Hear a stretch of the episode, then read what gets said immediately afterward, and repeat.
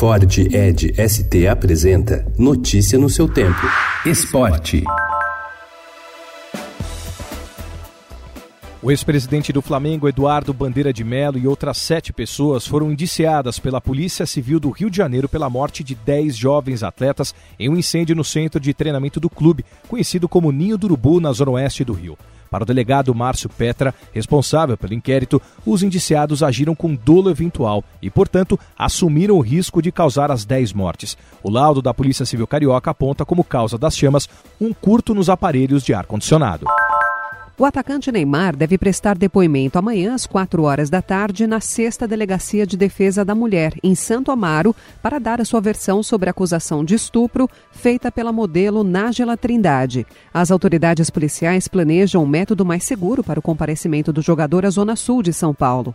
O atacante deve entrar por um prédio vizinho à delegacia, sem ter contato com a imprensa. Base mantida. Tite foi mantido como técnico da seleção depois da eliminação da Copa de 2018, com o desafio de rejuvenescer o elenco que fracassou diante da Bélgica, mas 11 meses depois da derrota na Rússia, a renovação ainda não foi vista. Dos prováveis titulares para o jogo de abertura da Copa América contra a Bolívia sexta-feira, sete jogadores estiveram na Rússia.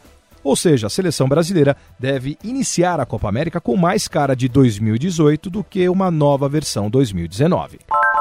Mais fácil jogar bola, gente. Deixa eu jogar.